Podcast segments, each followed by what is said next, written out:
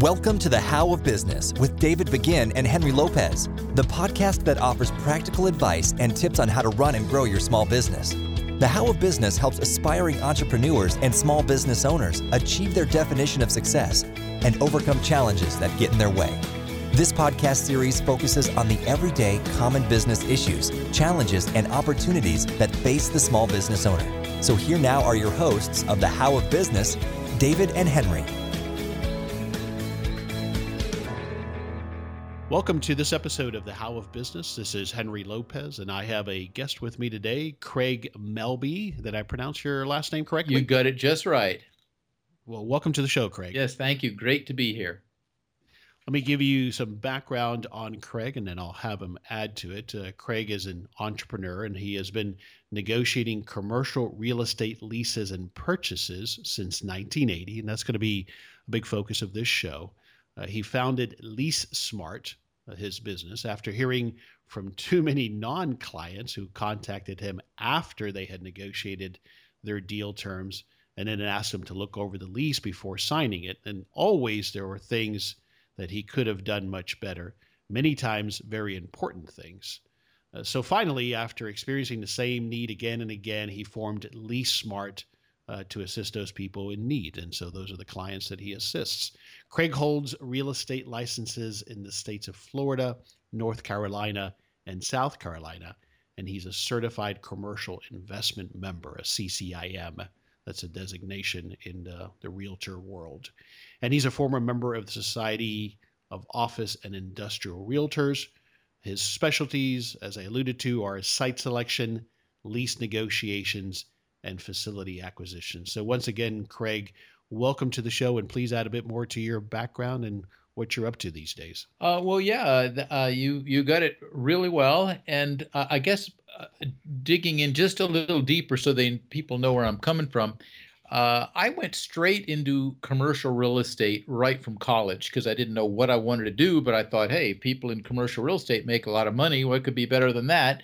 and I'll invest it. I'll be rich. I tell you, rich. You know. So, so I uh, I got into commercial real estate and I did some investing and learned from people and did various things, and it's all been good.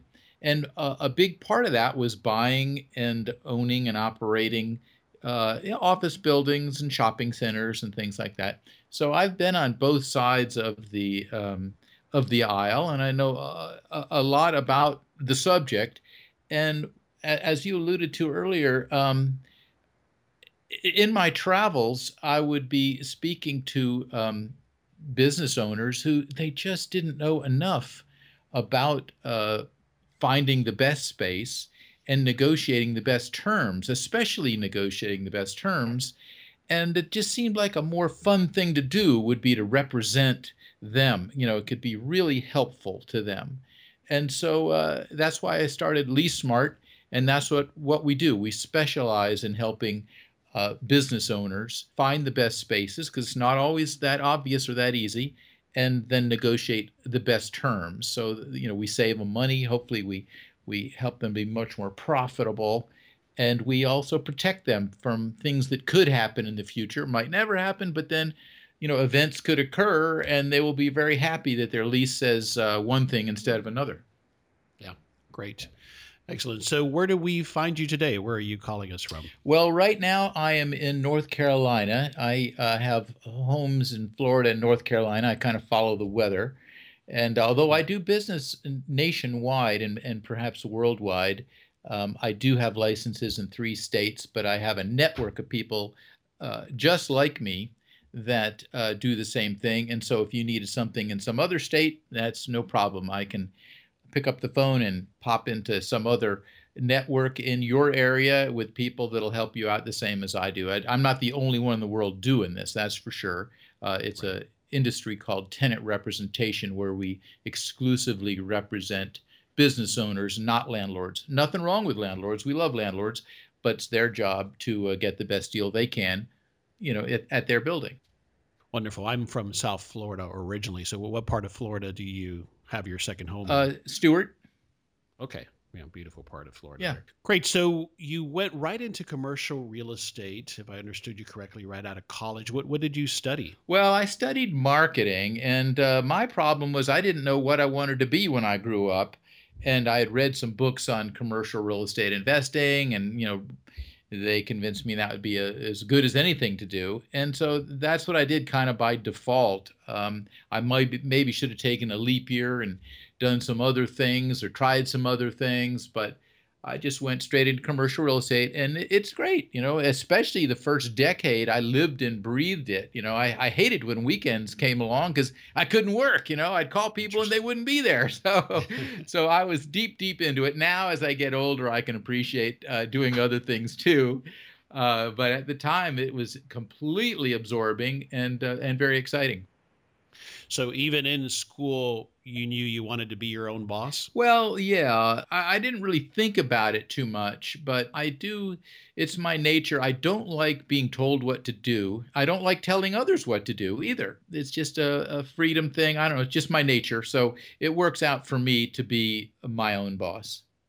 Yeah, absolutely. So, because when you go to when you become a broker, you're essentially it's your own business. Yeah, you're working in a brokerage somewhere, but it's it's on you and, and it's all what you deals you close or you make no money, right? That was your situation right off the start. Yeah, absolutely. And uh, uh it can be pretty frightening at first, and maybe people start out in it part time while they have some other income. But once you've done it for a while and you have some deals in the hopper, some closings that are going to occur, it's kind of like a bank account. You know, you've, you've, you've done a deal now, you're waiting for the closing. And once you've done a, a dozen deals and you're waiting for those to close, then you, you can see those future paydays and and budget accordingly and build up some savings for any lean times. And so once you get over the hump, it's a it's a nice living. And once you have loyal clients that call you uh, whenever they need something, then it's a it's a beautiful thing too. All right, so let's get into the questions here that I wanted to ask. This this is a topic I've been excited about. Uh, so so excited to have you on this show because every client I deal with, certainly if they're going to build any kind of brick and mortar business or they're going to lease space of any kind, whether it's office space or retail space, these are the big questions that come up. Um, so if you could just let's just start at a high level, at a general level, advice and guidance on site selection and lease negotiations. Just speak to that for a minute, if you would.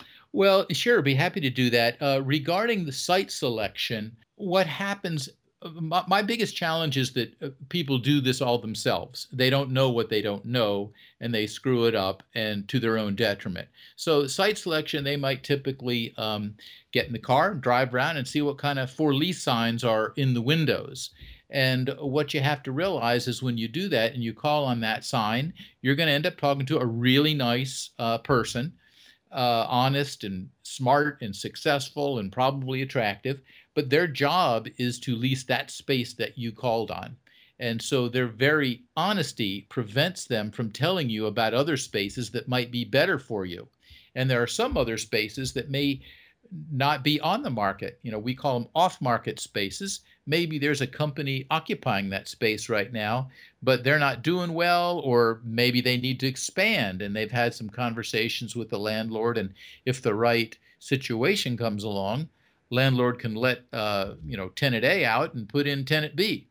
And uh, so when I'm doing my uh, site selection work, you know, looking for for lease signs is just the tip of the iceberg. You know, I use also use my network and uh, to contact developers and and brokers and say, what else you got? Here's what we're looking for. What do you got I should know about? And it's a pretty good um, collegiate community, so to speak, where even if they don't have anything that fits my needs, they'll tell me, well, you know, you ought to talk to, you know, Billy down the street. He's got such and such building that might be good for you, or this or that. So, you know, we help each other out. And so getting off market deals is a big part of it. And then sometimes you can you can miss the location, especially in retail. You can miss it by, you know, half a block and your sales go through the floor and it's uh, it it sometimes common sense isn't so common. It always shocks me where someone will pay a little bit, you know, they'll pay less for a location, thinking that that's good enough, but they may not even shouldn't have even gone into business to begin with if you're not going to be successful. And you're you're just fighting low sales and low traffic the whole time. You know, and I would urge people to get a quality location that's going to just bring you a lot more sales. In fact, my most successful clients happen to be the ones that do rent the highest rent spaces. Now is you know it's not the chicken and the egg. It's not that well they're so successful so, they can afford it. No, no, no. They picked the right location, so now they're so successful so they can afford you know the next one and the next one. Yeah, that's such a great point about selecting the location that might be more expensive, but that's what leads to success in your business. And I think sometimes that might be a little counterintuitive. We might think that it's okay to go into a, a B or a C space, but are we really setting ourselves up for failure by doing that? So, Craig, talk a little bit more about when we call off of signs that are posted at shopping centers that have space available, that we're talking to someone who's likely representing the landlord and, and what that means. Right.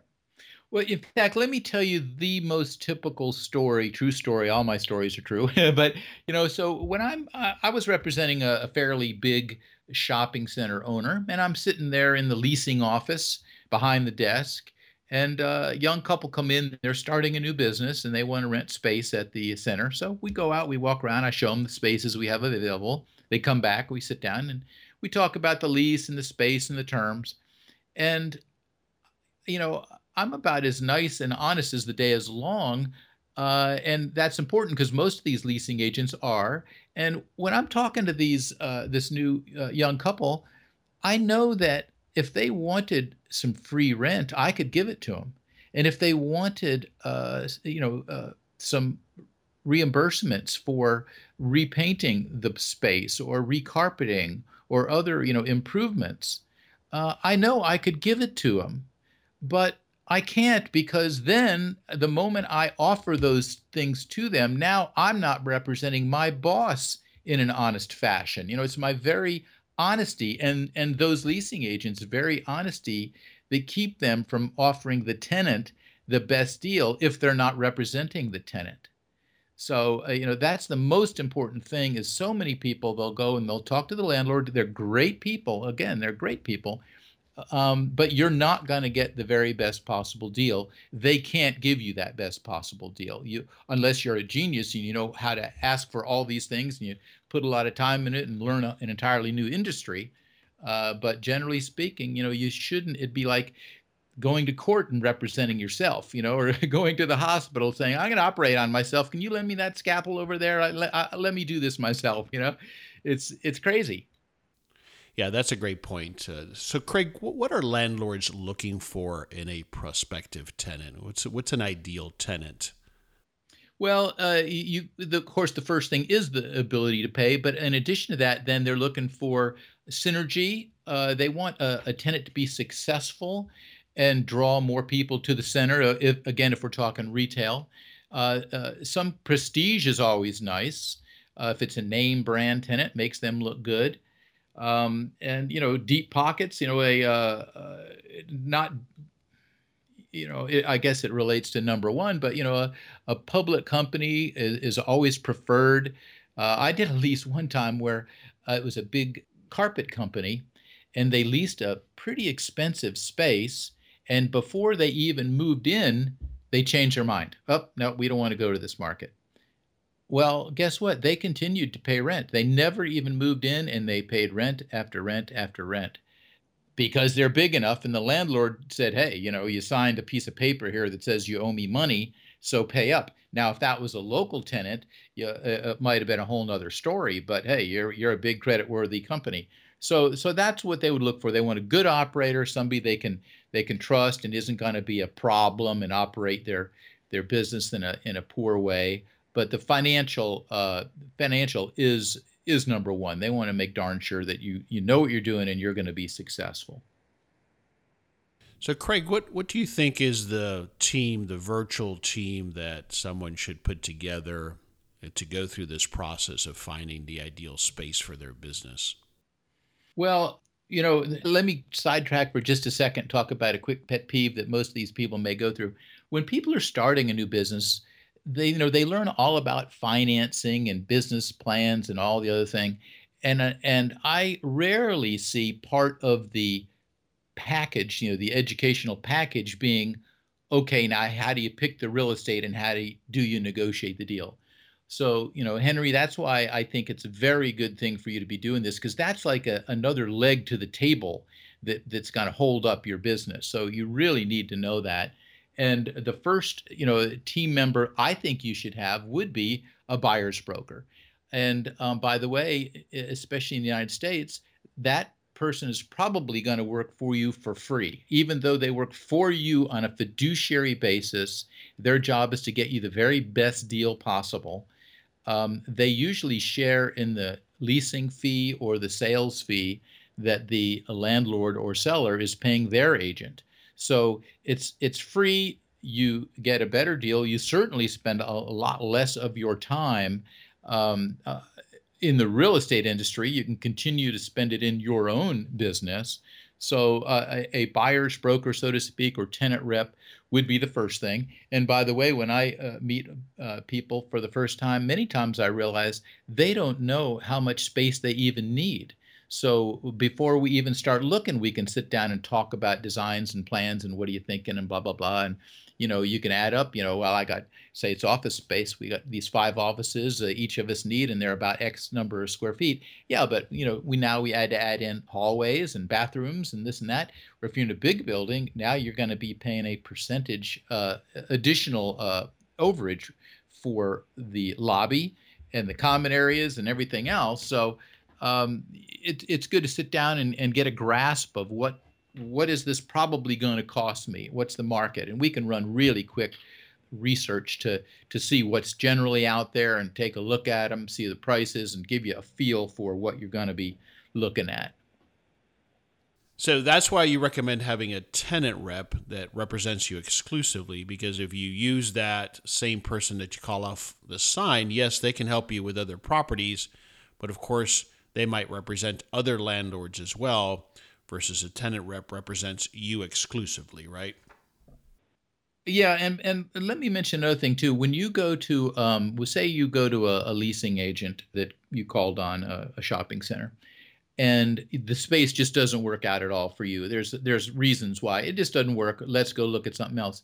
Now that that uh, agent can now represent you and be a tenant rep and show you other spaces. So that can happen and you and there in the various states there's all kinds of disclaimers disclosures and things about who represents who. The only problem with that would be when that agent now is showing you something else that uh, their company has listed or you know maybe they're dealing with a landlord and they'd like to have that landlord's business someday and so they don't negotiate quite as tough with that landlord and so an exclusive tenant rep um, is someone that is that is agreed uh, that they will not take listings from landlords. So there's never a conflict of interest, and that's the big thing you need to worry about. But Craig, it's hard to find a tenant rep, isn't it? Yeah, it it really is, and that's why it, it's kind of hard for us tenant reps to market because there are no signs up. because every time there's a for lease sign up, that's that's a landlord rep, not a tenant rep. You know, so we're practically invisible. You see all the tenant reps, but you don't see any any. Excuse me, you see all the landlord reps, but no tenant reps. So, how would you recommend someone go about finding a tenant rep in their area? Well, actually, that's a that's a good question. I guess you could Google up, you know, tenant rep, and then in your city, and there should be some things that pop up, and then you can ask them. Uh, that would be that because there's not too many directories of tenant reps, or or asking around and see who's used used someone, and uh, that would be the best way uh, to do it, I would think. Yeah, Craig, and I think that's one of the challenges that people face when they're out there looking for space and they're calling off of these signs, and you don't realize that you're speaking to someone who represents the landlord. Well, that's the whole point. It's their job to steer you. We're not using steer in a bad way from their perspective. It's just from your perspective. And and by the way, when um, the other challenge that I face that your uh, your listeners should be aware of is that when when they call on a sign and they start dealing with a um, with a landlord. Now the landlord's very happy because there's no tenant rep involved. You know, they're not going to have to share a fee and they're not going to get beat up, you know, as much as a as a tenant rep will do it. And so when I contact that landlord, um, and I have eh, when I contact that landlord fresh and say, "Hey, I ha- I'm working with a client who's looking for space. What do you got here?" they love me. They roll out the red carpet because they want that tenant and and they like, you know, they like tenant reps. You know, we, we do business all the time. So they love working with me. But if you've already talked to them and they're thinking that they uh, were going to work with you direct, well, now they're not nearly as happy when I show up later and say, "Oh, by the way, those people you spoke to uh, last week, uh, I'm I'm representing them." You know, they're not happy now they get over it because uh, you know I typically go, look, I'm not happy either. You know, I I wish they hadn't contacted you first, but they did, and now they've found me and asked me if I would help them. I'm not chasing down your your people. They came to me, and I just said yes. So it doesn't take long. Sometimes seconds and sometimes minutes, but they get over it because they do want the tenant and they they understand. And in fact, I do have a really interesting story too, just as a great example. Uh, I had a couple uh, couple of doctors go in to see their uh, attorney. And they're talking about you know legal matters and stuff and say oh by the way we're we're moving into a new building new medical building over there you know down the street. And the attorney goes yeah well that's great. Have you did you get did you research the market? And you're working with a tenant rep on that? It's like no no it's in you know nice space and we don't you know we need tenant rep. We're, we're dealing directly with the landlord. They're really nice. Well the attorney was fairly insistent that they really, really should talk with a tenant rep just to check things out, which happened to be me. So they call me and they say, "Hey, you know, we're looking at some space, and you know, this attorney said we should talk to you." And so, yeah, let's. Uh, what do you, What do you think? And here's, I said, "Well, send me your lease and let me see what you're doing."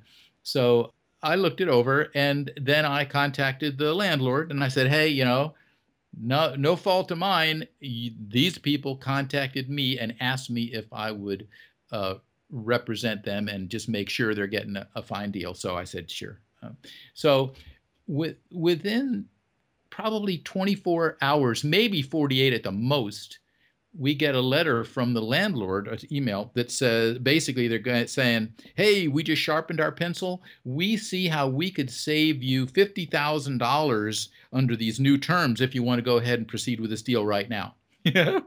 That's amazing. Yeah, I mean, it's like, man, I, one minute of my time with this landlord, fifty thousand dollars, you know, and that's that's pretty typical of of what can happen. And then, of course, uh, you and I have been talking maybe mostly about uh, financial terms, but there are also other terms that could turn into financial terms depending on future events that could occur. You know, that uh, uh put it this way the typical landlord lease always has stuff in it that should be changed, and it never has clauses in it that you should put in there. And many landlord uh, landlords will tell you, "Oh no, this is our standard lease." In fact, a lot of them are labeled standard office lease because they don't want you to think about needing any changes. And sometimes they'll say, "No, this is our standard lease. We never make changes."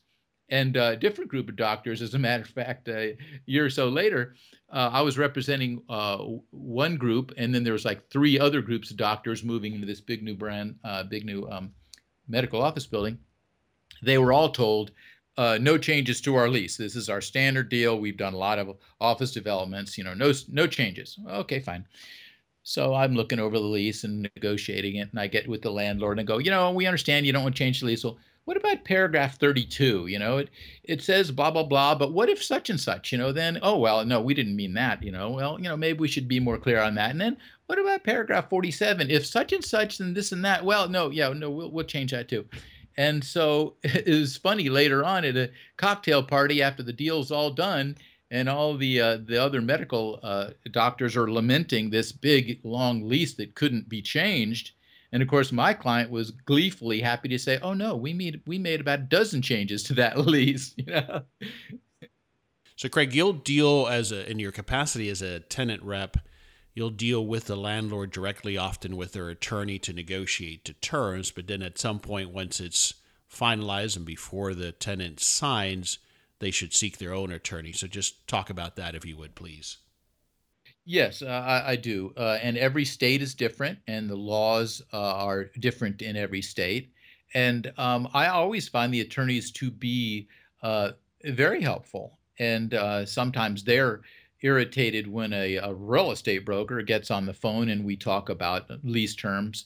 But when it, when you're a real specialist, as I am, and most tenant reps are, pretty quickly the attorney realizes, oh wait a minute, this is this is somebody that's part of the team, and you know they're not stepping on my toes and i'm not stepping on theirs. So we're working on this together for the benefit of the of the client. So i'll bring up and again i'm not an attorney so i never offer lease language or anything that would be practicing law but i'm certainly capable of reading the uh, the english language and and knowing what certain uh, business terms are and how we want them changed and so we typically do the business terms and then it will go to the attorney because there's two main negotiations. One is the offer, like a letter of intent or a request for proposal, where we're hammering out all the financial terms. And then we get this lease delivered to us usually by the landlord, which is a whole nother negotiation. You know, they say the devil's in the details, and there's all kinds of stuff in there that wasn't discussed, but you know, hey, this isn't exactly uh, to our liking uh, you know various various things in there that you know we we want changed. And uh, and the attorney's real good at that especially if the other parties uh, have an attorney that are they're involved in the negotiations. They don't want to talk to mere mortals. They they they want to talk to other attorneys. So, Craig, let's talk about the personal guarantee, which uh, is what most landlords, in my experience, are going to want from a small business owner on a lease. But you've got some interesting perspectives on this. So, chat with us about personal guarantees. That is a big point, and of course, the landlords want personal guarantees. And what basically what it means is if if the company is signing a lease, and especially if the company uh, doesn't have a lot of assets or it's a new LLC or you know whatever, they want someone personally to guarantee that lease.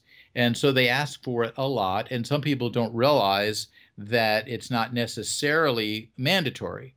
And so we'll we'll argue about that uh, whether a we even have to sign personally or b if it is appropriate and we do have to uh, when does it expire? You know, maybe if it's a five-year lease, after two years, the, the personal guarantee expires.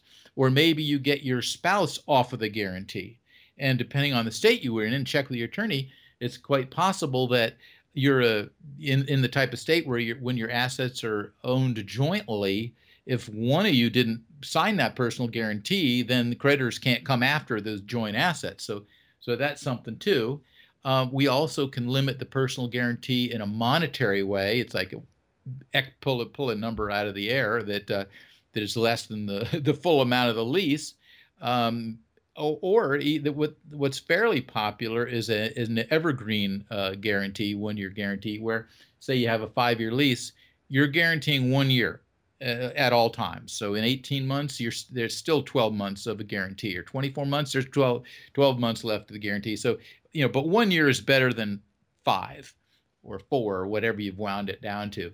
So, so that's fairly common too. And and part of the negotiation about the personal guarantee too is well, what kind of condition did you get the space in? Are you asking the landlord to invest a ton in this space? If so, then you know they they need to be really sure that they're going to get their money. But if you're taking it pretty much as is, um, then there should be more flexibility on the uh, personal guarantee. So, can you share some insights as to what happens if you do default on a lease? Well, yeah. Now that's a, a bit of a legal question. I think it depends on what state you're in, but I guess you and I are from Florida, and uh, it has been my experience that when, uh, say, you you vacate a space and you uh, prior to your lease expiration, you still are on the hook, but the landlord has an obligation to try to release the space, and when they do, they have to apply the new income to what you owe. So your obligation may be less than you thought. And in fact, we use that sometimes when we want to get out of a lease early, which can happen. Uh, we'll mention that very fact and, and we'll try to negotiate a shorter term. Uh, uh, say we have three years left on a lease, we'll say, look, and, and also we'll say, you know, we'll we'll give you six months or nine months of prepaid rent, uh, and you know, you'll probably have at least in that time. So this is like a bonus to you. You know, you're going to get extra bonus a month. And then, of course, if they just wouldn't agree and we blow out of there, then it's like, hey, you know, you're going to be leasing this space and we'll just play it by ear and see how much we really do end up owing you. So it all becomes part of the negotiation. So, Craig, if, if I am a business owner, I'm two years into a lease, let's say, and I find myself in a terrible financial situation, I know I'm going to have to close down. Is it best to approach the uh, the landlord ahead of time, or give them a heads up, or just vacate the space? What are your thoughts on that? Well, you know, it's a it's a good question, and uh, it's a subject that depends on the economy. Some days or some months, I'll be getting quite a few calls from people that say, "Hey, I'm in trouble. I need to break my lease." You know, uh, and it's not like they're bad people. It's just they don't their business isn't going the way they thought. Yes, we have a lease obligation, but I don't have the money.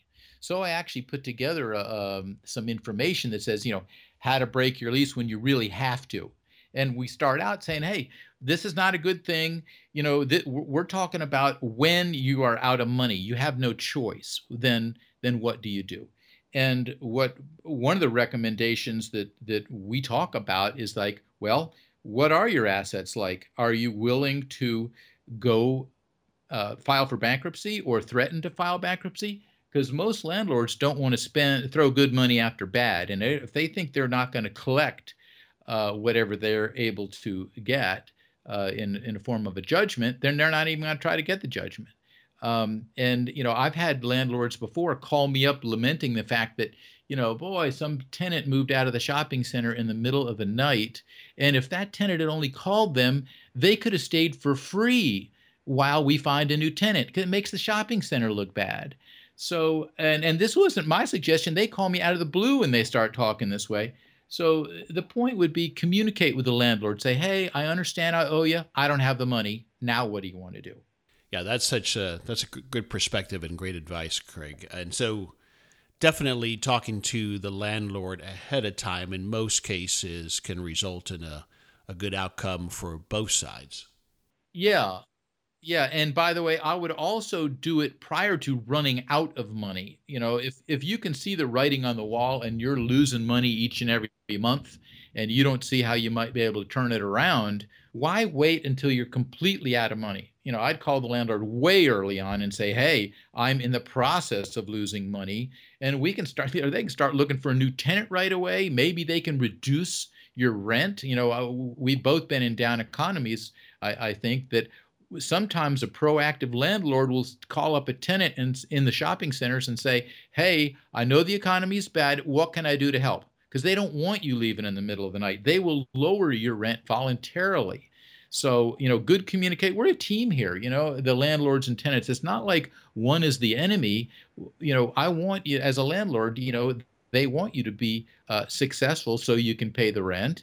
And um, you should be uh, on good terms uh, with each other. Okay, so Craig, now I want to ask you about lease extensions. Uh, in my experience, when it comes time to negotiate a lease extension, uh, the landlord typically has most of the leverage. And since they know how expensive and impactful it is to move your business, they, they know they've got that leverage. But and you may have negotiated an option, of course, and that gives you some advantage. But what tips and advice can you share with a small business owner on this whole lease extension topic? Well, you ask a great, great question and bring up a wonderful point because so many people, or say you even have an option to renew. So people just say, "Well, you know, I got an option. Oh, I guess I'll, I guess I'll just sign it and stay." So even you know, an option to renew is still a negotiable event.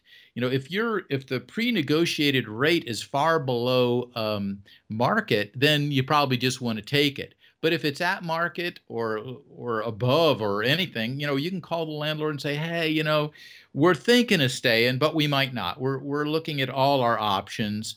Uh, what can you do for us to stay?" And, and or maybe make some suggestions uh, about uh, you know improvements you'd like to make to the space or some discounted rent for a while or this or that. But to get leverage though. Um, I'm going to tell you a quick story. It makes the point really good. I had a, an old friend call me, and he did, I'm terrible at marketing. He couldn't even remember hardly what business I was in, I guess, but high school friend. So, hey, you're in leasing, aren't you? I go, yeah, that's what I do. He goes, well, my landlord wants more. Um, you know, my lease comes up in two months, and my landlord wants a lot more rent, and I think we're paying too much already. It's like, oh my God, you know, two months. That's that's not good, you know, because the landlord now has the leverage. The landlord knows you can't find new space and move into it that fast. So the landlord was just playing hardball and said, "Here's your deal. You know, take it or leave it." And you know, they it could end their business if they didn't take it and they had to move or they had to close down. So uh, I looked at the market, and sure enough, they were paying higher than market. So what I had to do to gain leverage, I had to convince them. Well, first of all, bringing in a tenant rep helped a lot because now they knew the tenant was serious and someone was looking at the market and watching over them. So I called the landlord and I said, "Hey, look, you know, we know moving will be a, a real pain. Uh, we understand that. You understand it. We do too but we will. We can and we will move. We'll work out of our houses if we have to, because you know this paying too much in rent really affects our income. That affects the value of the business when we finally retire and sell it, et cetera. By the way, I always say we when I'm talking about my clients because I, I just feel like we're, partners. But um, so the first thing I had to do was convince the landlord that we could and would move.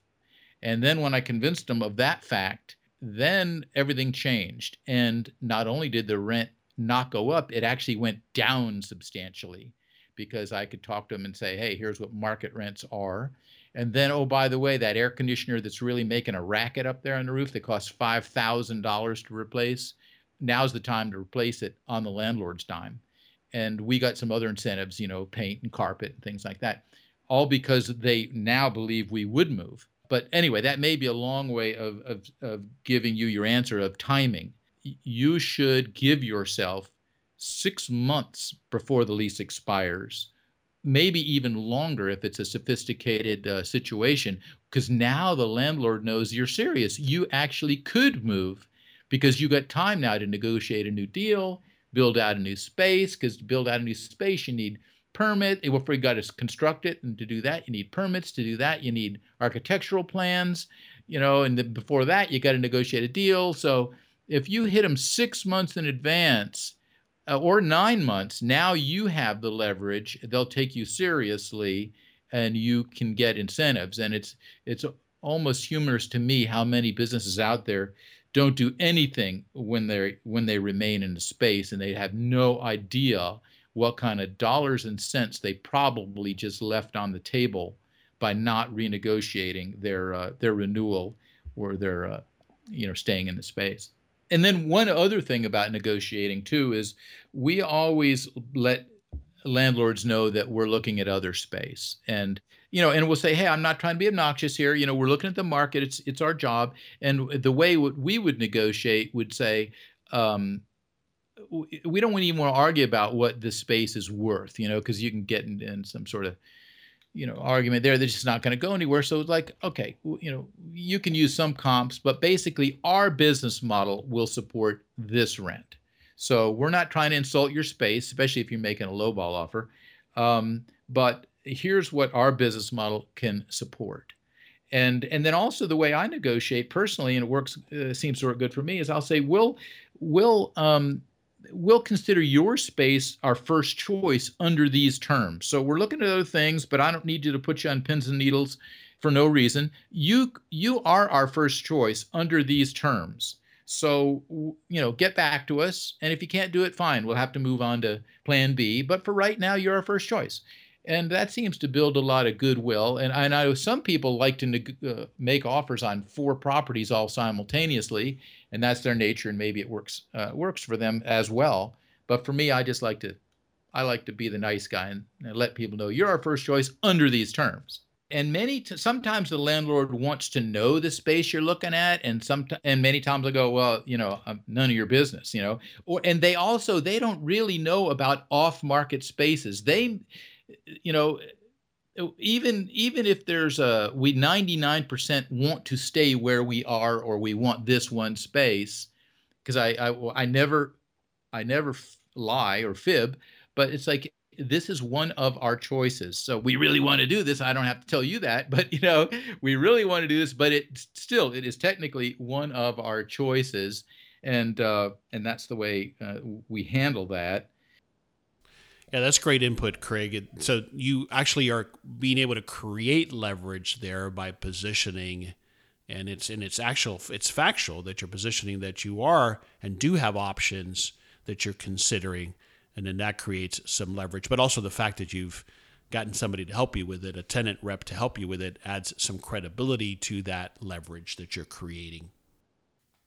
That's right. That's right. But that other broker, for they got to be nervous because they don't know what I know, and I may know about spaces that they don't know about, and uh, and I, of course I don't I don't mind them thinking that, you know.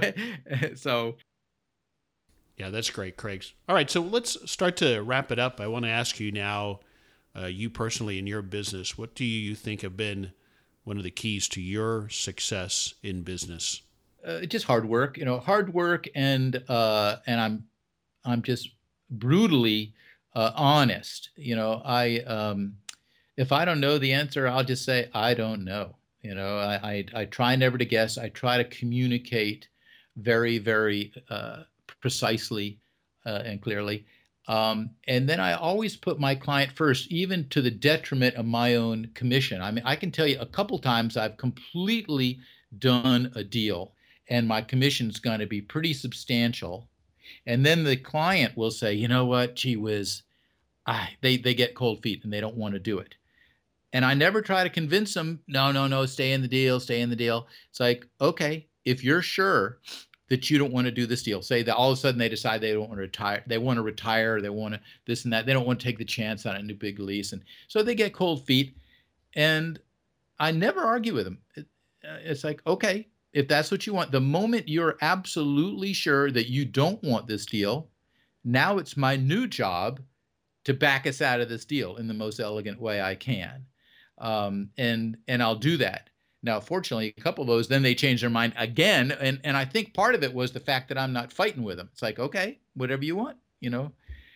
And uh, and since I'm not pushing them, maybe then they can think clearer, and they did proceed with the deal. But uh, other than that, when they don't want to, then hey, we back out of the deal. I make nothing, but hopefully they'll remember me for the next time, or they'll tell their friends about me, or whatever. So, and and I can remember a couple times where I've had a, a client that'll say, all right, well, fine, we'll pay the, you know, call it, we'll pay the fifteen dollars a foot you know, it, that we negotiated, negotiate, negotiate. All right, tell them we'll go for the 15. So, and by the way, my commission is based on the rent. The higher the rent, the more I get. But I don't want the most fee I can get out of any given deal. I want repeat business. So I call the landlord back and I go, well, you know, we're close. We're really, really close. Do you think he could do? I think we could certainly do $14.85 a foot. I, I'm, I'm sure we could do that deal, you know, and I am, I'm sure we can do that deal. I didn't lie. You know? So then when the landlord, are you sure you would? Yeah, well, I know we can do that deal, 1485 a foot. All right, fine. We'll do it. Well, you can imagine how happy my client is when he said he would do 15 a foot and I got it even less. You know, that builds up pretty good brand loyalty so you know, just that kind of stuff. Like just keep it fun and do the best job I know how to how and put my clients first. So, Craig, uh, clarify for me: Are you uh, do you offer your services just in the states that you're licensed, or do you offer those services nationwide? Oh no, yeah, we uh, nationwide. In fact, if uh, I, I, have a network uh, outside the country too, but mostly nationwide. And and um, if it is lease consulting, if I'm going to talk to you about the business points of your lease, so it's I'm not earning a, a brokerage fee. I'm certainly not uh, offering legal advice, but if you want to email me your lease and I go over it and we talk about the business points, and I can give you a whole long list of things you should talk to your landlord about. Yeah, I can do that in any state. I don't need any type of license to do that. Now, if you decide you want me to help you find a site and negotiate the lease and earn a fee, then I will bring in someone from your area and we'll work on it together so that we're licensed in that deal and we can earn a, uh, a commission. All right, Craig, a couple last questions. Uh, first is Is there a book or a resource that you would recommend to our listeners? Well, you know, I, um, of course, I do read all the time, but even more than that, you know, I find when I'm out walking the dog or sitting in an airport or on an airplane or this or that, you know, podcasting has really, really uh, become incredible. I mean, think about it. The old days, you might have Einstein would would say what he thinks, and only the people near Einstein is going to hear about it. But our modern day Einsteins get interviewed by some podcaster, and tomorrow I hear that interview. So it's very exciting, and uh, and I listen to lots of podcasts. Uh, Tim Ferriss is one of my favorite, and maybe he is one of the most popular ones out there. But he has a wide variety of topics. Uh, many make your, uh, uh, you know, expand your mind uh, help you be happier and healthier and uh, better in business. And so he's one of dozens that I listen to, but he is one of the first ones I think about when people ask me which ones I recommend. Great. Thanks for that recommendation. I'm also a big fan of Tim Ferriss's podcast. So we'll have a link to his show on our show notes page for this episode, and you can find that at thehowofbusiness.com. All right, so as we start to wrap it up, uh, where can folks find out more about you and your business, Craig? Uh, well, my very clever website name, leasesmart.com, all one word, leasesmart.com, or uh, 800 962 2419. Just give me a call. Craig, thanks so much for being with us today and sharing this wonderful and valuable information. All right. Thank you. It's a great pleasure. Well, folks, thanks for listening to this episode of The How of Business. If you're listening to us on iTunes, we would welcome and thank you for subscribing to our show. And we look forward to having you on the next episode of The How of Business.